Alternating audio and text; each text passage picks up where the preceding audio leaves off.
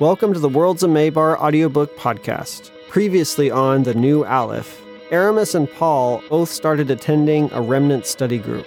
After Nathan gathered a bunch of assembly records, he tried to exit Threshold on the Pan side, but was stopped and instead headed back to Prometheus.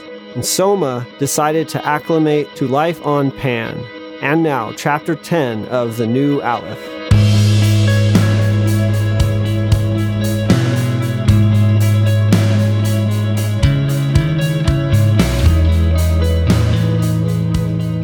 Soma's plan to take a few weeks to gather her bearings had turned into half a year. Now it was getting close to the dead of winter, and she was currently living in a canvas tent with a fallen demigod. She had been the one to initiate the relationship with Ignacio. At first, she was sure she was doing it just to get information, taking advantage of his obvious attraction toward her out of some new callousness she'd gained. But as the months had passed, she'd realized it was more than that. There was something very comforting about being with someone who, well, wanted her. There was also the distinct possibility that it was because he was the polar opposite of her husband. He was never sarcastic, never rude, never lied. He was paranoid and didn't know how to talk to people and walked around with a slouch. But Spending time with him had made her comfortable and calm. It had given her time to be lazy and to think. But the deep, wet cold of Pan's winter was helping break her from this laziness. She hadn't exactly been idle all this time, though. She'd been asking Ignacio questions, asking the commune leaders questions, asking the Aleph proxies questions, and asking questions of anybody else patient enough to put up with her. But today, with it sunny but still very cold, it felt like a good time to get to work. Wrapped in a heavy wool coat that reached almost to the ground, she walked out of the tent onto the half mud, half gravel path leading to Ignacio's work tent. She went through the wooden door built into the side of the canvas and found him spinning something on the lathe. Knowing better than to interrupt him, she waited, standing close enough to the heat box glowing in the corner to warm up, but not close enough to block its heat from reaching Ignacio. It was oddly comforting to watch him like this, listening to the whistling and whining of metal cutting metal, his piercing eyes above gaunt cheeks looking intently to his work. Glancing over his shoulder, it looked like he was working on building the core of a blue coal regulator they helped control Mazai machines, and one could buy such regulators mass produced, but they didn't work as well as a handmade one. Learning about Mazai arts had been one of the most fascinating parts of living in Pan. Apparently, most of the materials required to build the unique gadgets and potions existed in Prometheus as well, but the art had been either lost or pushed both into obscurity and the black market. Being in the homicide department, she'd never encountered any of them because murderers in Prometheus preferred regular guns, but she'd heard lots of odd rumors from other departments. She'd never taken them seriously before, grouping them alongside stories of psychics and ghosts. She refused to call it magic because they were clearly just machines that required unusual materials.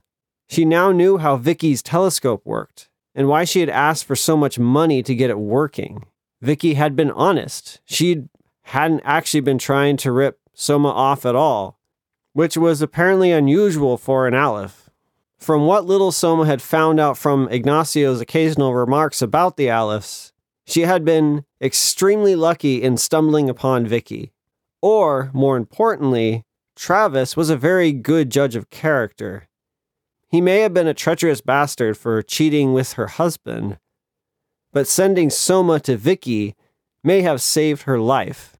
In addition to learning about things like the telescope, she also now knew how the midnight collar potion worked and that Ignacio had made the very potion she'd used. He made a good deal of money having vials of it regularly smuggled into Prometheus by some of his old friends so he could give advice to people in a world without unusual crafts on how to deal with unusual situations. But as far as those old friends went, Ignacio didn't talk about them much. He told her anything she wanted to know about Pan and Mazai arts, but he didn't talk about why he was an Aleph in exile, or how it was even possible for an Aleph to become a Previd. Soma had decided to be patient about it because she felt the answers she wanted likely lay in these secrets. They were worth waiting for, but not forever. Ha! Done! Ignacio cleared his throat loudly and dropped a cutting tool with a sharp clank into a pile of other tools. He turned around and jumped at seeing Soma standing behind him. Oh, hey! She nodded. I'm ready now. Ready for what? She smiled. To bring the Alice to justice.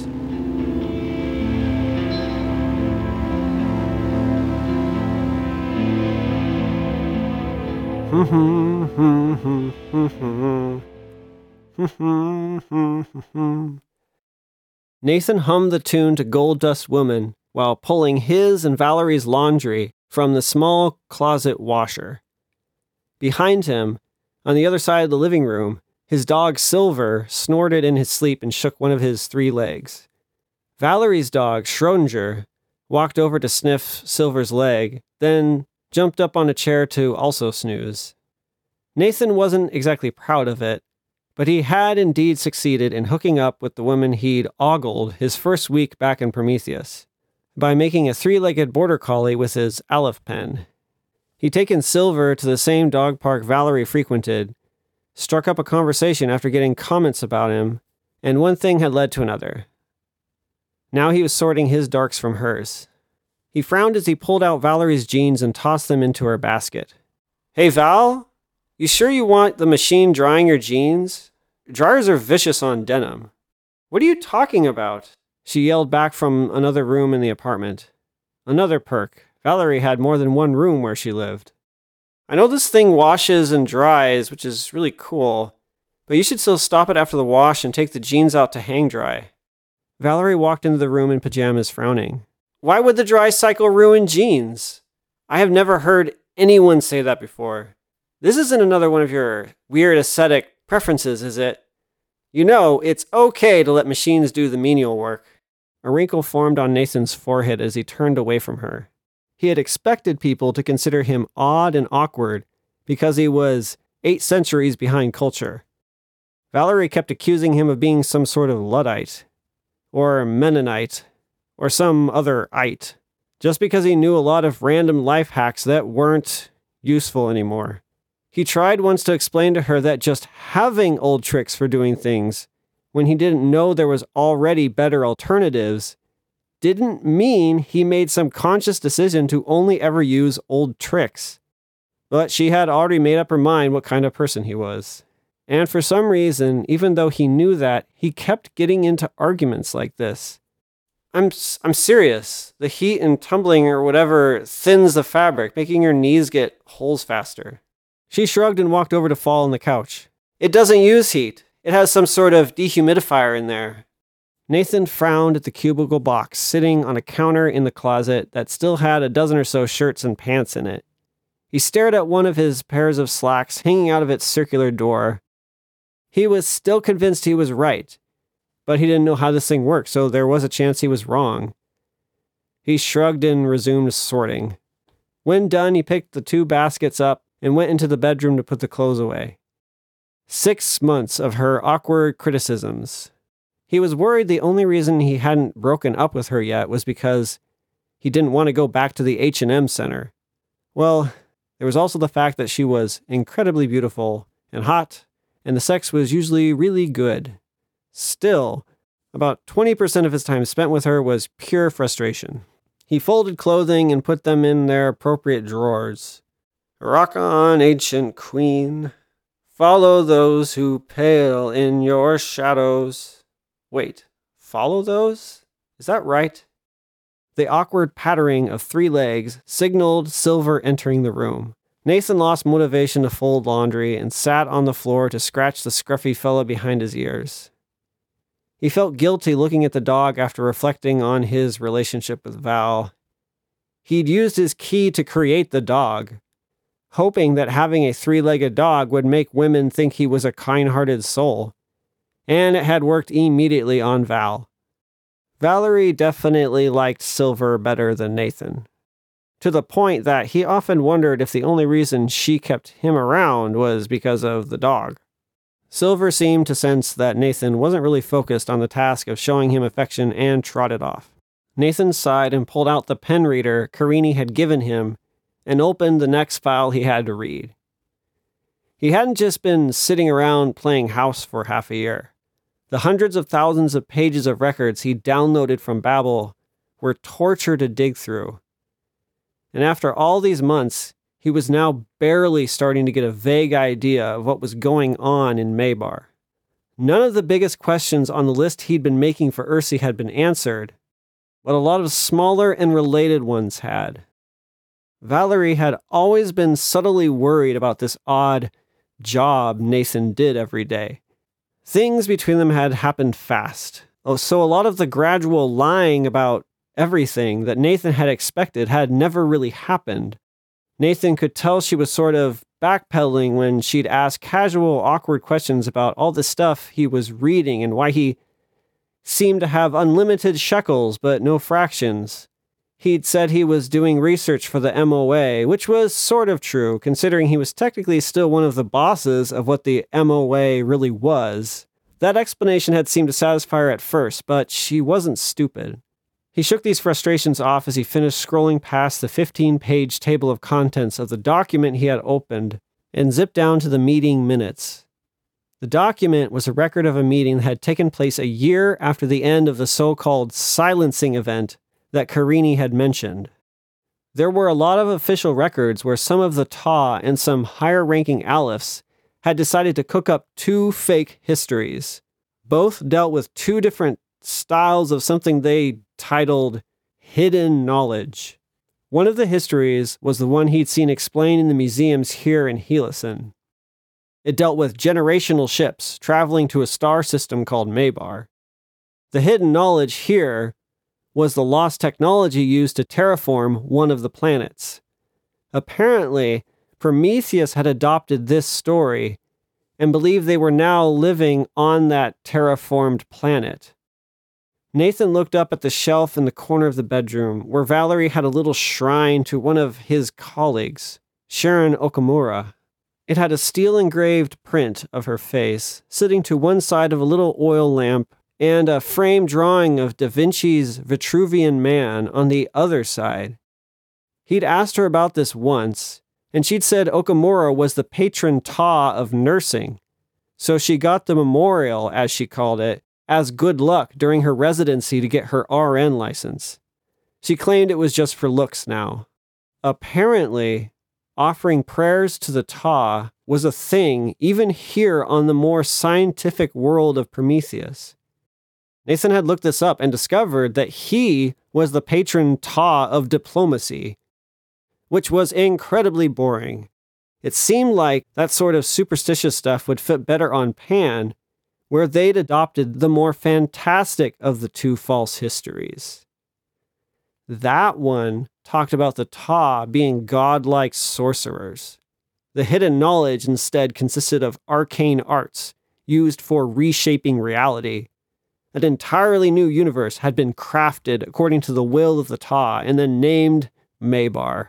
Weirdly, that one was closer to how Maybar had actually been built. Well, at least the Maybar Nathan had helped build, not this creepy upgraded version he was now in. The Ta and the Alephs had also decided to tell both worlds that it was the improper delving into hidden knowledge that had led to the silencing and all its side effects. The changes to Maybar, however, were attributed to someone named Onweume, making some alterations and then naming the master manager of the universe after herself. But Nathan was missing the main document with the details on that particular story. The new assembly that had put all this nonsense together had decided that they would lock away most artwork and media. The stuff from Earth was labeled gray media, and the stuff made during the pre silencing centuries was labeled black media. Their argument was that it had all been lost in the disaster. But in reality, nothing had been lost, except for the records the Ta had destroyed in Babel. And most Alephs just found their favorite gray listed media and leaked it. They've been doing that gradually for the last three and a half centuries, creating the market for found items. Valerie had 10 or 20 gum pack sized gadgets of various colors stacked on the shelf right below the Ta shrine. They were all basically MP3 players holding her collection of gray market music. She had almost 2,000 songs, most of them from the 1960s and 70s. Below the stacks of music was a third shelf. There, Val had a locked wooden box. Inside that box were rows and rows of glass vials with red tinted liquid in them. Algin potions. That was the upgrade to TV and movies he had expected. Well, not Algin potions specifically, but the potions themselves. Val wouldn't talk about what was in the box, and curiosity had driven Nathan to pick the lock and look inside and do his own digging on what they were. They were consciousness transfer devices, meant to transport a person's mind into another universe, sometimes for entertainment. Algin potions, specifically, were this world's go to version for porn. People in Prometheus did not talk about such things. Nathan had a feeling these were considered hidden knowledge items, so they kept them secret. Talking about Algin potions seemed to be nearly as awkward as talking about Pan. It had taken him a while to figure all this out, but for very specific personal reasons, he refused to use them himself. He got bored pretending to read the minutes of that document and returned to sorting clothes. But then he finished them, and he wasn't in the mood to go into the other room to talk to Val. So he picked the pen reader up and opened a new document and stared at a new table of contents and quickly went cross eyed. He yawned again as he finally saw something of interest a transcript of a meeting where they had discussed the changes to Ursi post silencing, how she was behaving more and more human in their interactions with her. Tears leaking at the edges of his eyes from the long yawn, he frowned as he saw something he hadn't seen before. Nathan got off the floor and sat on the bed. He read more slowly. There was a vague discussion of an experiment involving trying to clone the managers. But he noticed an underline under the name given to the project Immortals. He touched it with the pen. A new file came up. Nathan read the table of contents, his eyes widening and his jaw dropping as he went over the titles of the different sections. Then he read everything. He sat on the bed and read, not moving at all as his back ached and the sky outside darkened. Babe, are you okay? Nathan looked up to see Valerie leaning against the dorm frame, frowning at him with concern. Nathan didn't respond. Val gestured at Nathan's pen reader. I figured you were working, so I ran some errands, but you haven't moved at all since I left like four hours ago. Nathan stared up at her, at the young woman he'd manipulated, using supernatural powers, into sleeping with him and welcoming him into her home because he'd liked her long, slender legs and because he'd wanted to be comfortable while plotting how to strip away the supernatural powers of the world's corrupt leadership. And during the last several hours, he had discovered where the slippery slope of their power had led them. He looked down at Val's multicolored socks, which he found adorable. I have to go,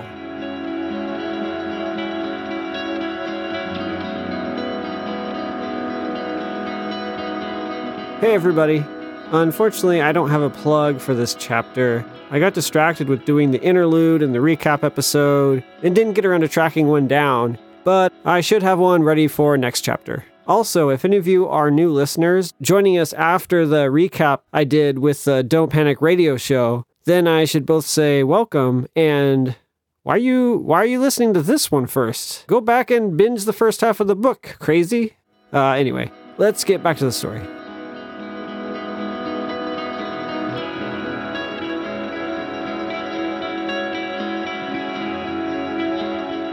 Maybe I'm just being idealistic. Or optimistic, I mean, said Aramis, trying to speak in a way that was confident but not arrogant. I don't know. Maybe I need to be idealistic because most seven followers fixate on how we're all supposed to be suffering or whatever. Kamel frowned and nodded, scratching the back of his head. The Remnant Study Group was currently meeting up at his nice house in the northern hills overlooking the city. They were having a dinner party for Abraham's Day. They should all be relaxing and eating barbecue out on Kamel's deck under the stars and freezing half to death in the early December air, as tradition sort of demanded. Not debating theology. Maybe debating Advent traditions, worst case scenario. Kamel finally cleared his throat and responded, Yeah, I get what you're saying. It's fair. I mean, a lot of people do insert the name into Pravied resurrection beliefs and live the same sort of silly ascetics.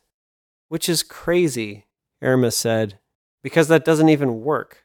The Alice will not resurrect someone who they know was intentionally torturing themselves to get resurrected. In fact, that's the only time when Ursi will share information about a person's private life.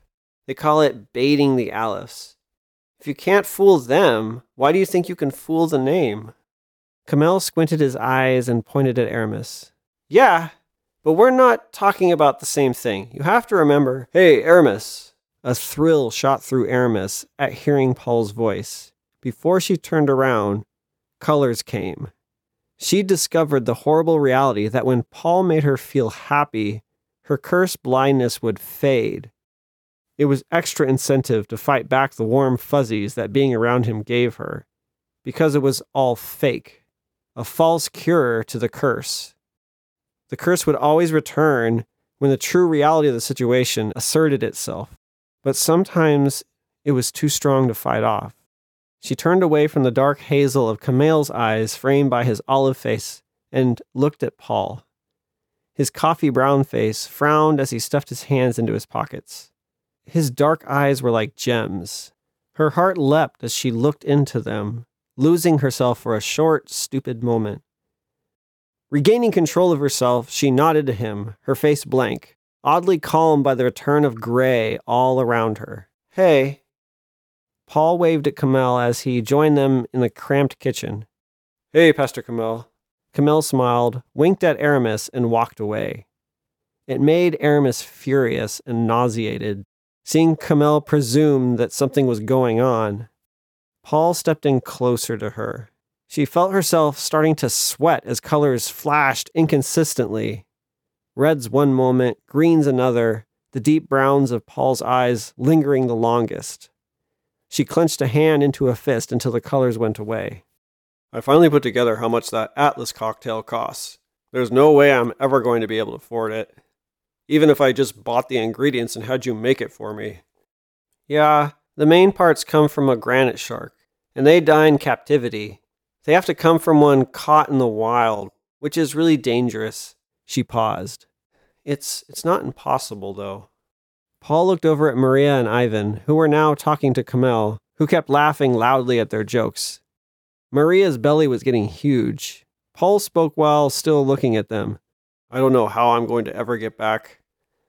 I'm starting to understand why you waited so long to tell me about the other option. After months of coming to this group and getting to know Paul better and better, being around him and having him want to talk to her all the time never stopped making her both excited and miserable. But talking about the bond was worse. Paul continued talking.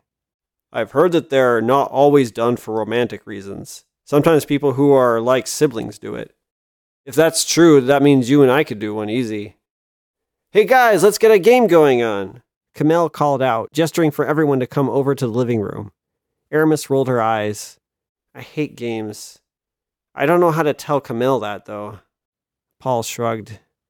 Well, just make sure to vote for a game that's less annoying to you. Yeah, but I'd rather vote for no game. Maybe you should vote for a game you're terrible at. Then you can lose real quickly and be done. Aramis's eyes widened. That's not a bad idea. What game are you absolutely the worst at? Paul stepped forward, leading them toward the living room. Risk. I get belligerent. makes me hate everyone around me and probably makes everyone hate me. Paul laughed. The rich sound made the hairs on the back of Aramis's neck stand straight up. He turned to her and smiled. I don't think there's anything you could do to make anyone hate you, or even not like you. Aramis smiled back, even though the comment splashed vibrant color all over the room. The dark walnut coffee table, the cream fabric couch, the stained oak chairs, the scarlet area rug, the golden ornamental lamps. They didn't go away. She joined the group and Paul loudly suggested risk, smiling at Aramis as he did. Aramis sat across from Paul and the game board for risk was set up. She wasn't aware of anyone but him. He would smile and smirk at her after anyone would say anything funny, wanting to share the moment with her. And every time he did it, the colors around her brightened and sharpened, and her heart felt like it was encased in an ever shrinking box. She played the game, finding herself avoiding conflicts on the board with Paul as much as possible. This made her sloppier and more passive than normal, which led her forces into a slow, depressing death. As Aramis made a comment about this, and Paul laughed richly at it, her insides twisted up as the mad desire inside her swelled and made her hands shake. She could never tell him that he was doing this to her. She could never hurt him by letting him know how much he was hurting her. She buried, buried, buried it all and the colors around her finally faded, but there was no relief in the gray this time. She had to endure for now. About halfway through the game, everyone realized that Paul had been carefully setting them all up. The hell? Kamel said, making everyone laugh. I mean, heck, what the. What the. How did you do that? Paul moved what had seemed like overly spread out forces from the Americas into Eastern Asia and decimated Kamel's control. The game then continued on with Paul gobbling up territory after territory. Aramis, mostly holed up in Australia, became nothing but a minor annoyance to the others as they all scrambled to avoid annihilation. To no avail. Well, I'm finally dead.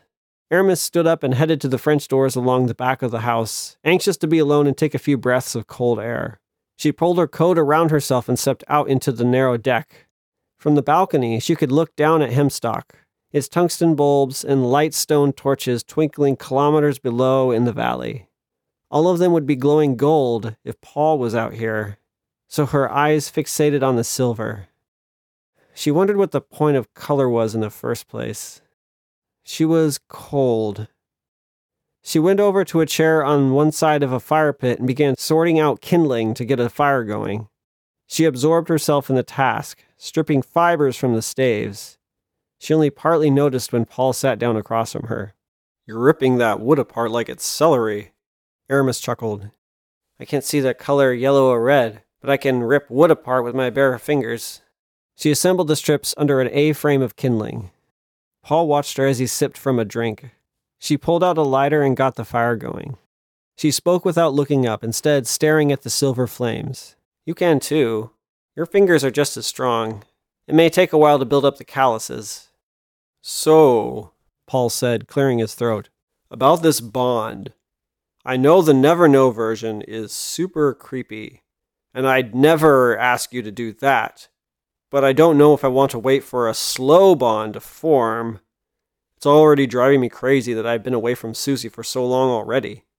Well, Aramis said, a color fantasy flashing through her mind. Of him finding out Susie had already moved on. Of him holding Aramis and pressing his forehead against hers. Heat shot through her, anger and jealousy making her feel almost drunk. She pushed the thoughts away. We've probably already started the slow bond. Really? Aramis nodded. It normally takes a year or two for it to finish forming, but it was happening in her faster than that. They had been growing close for half a year. She guessed that within a few months, the slow bond may form and Paul would gain the boost in physical strength that came with it. The sooner she got this stupid boy back in Prometheus and back with his stupid girlfriend that he had stupid, wonderful memories about, the sooner she'd be free. Are you okay? You look upset about something. I'm fine. Paul shook his head. You don't look fine. I heard the bond makes people able to feel hints of each other's emotions. There isn't any actual evidence of that. Aramis kept her eyes on the fire. The two of them sat silent a moment. Have you been getting enough work lately?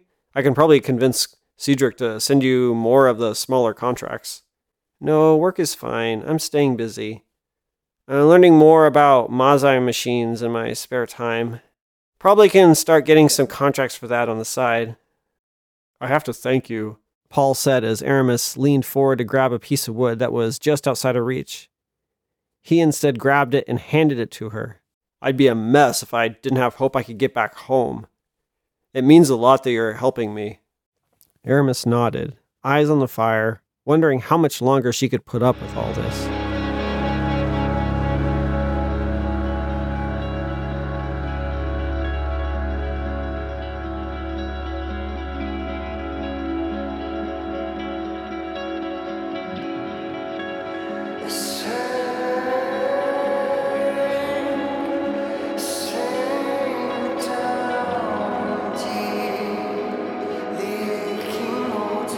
Nathan pried himself off his bike as he reached the top of the hill.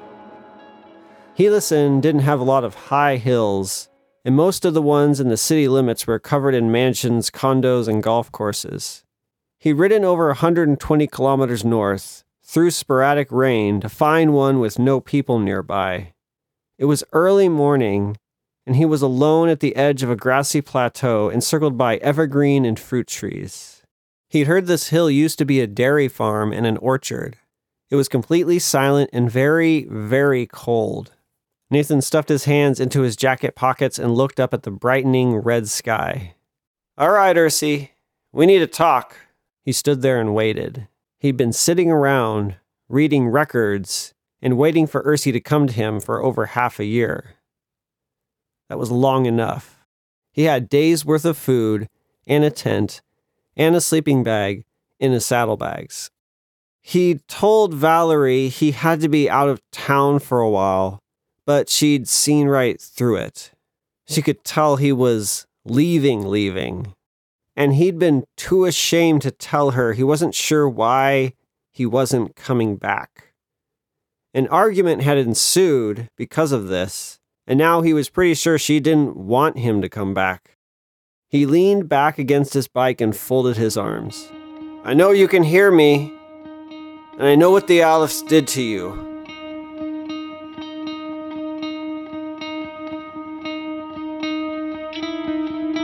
Thanks for listening. Chapter 11 will be posting December 11th, conveniently enough. Remember, one of the best ways to help other people find the show is to subscribe and leave a review on iTunes. And to keep up on all Maybar related news or to ask me questions, find me on most of the things at A. William Wright.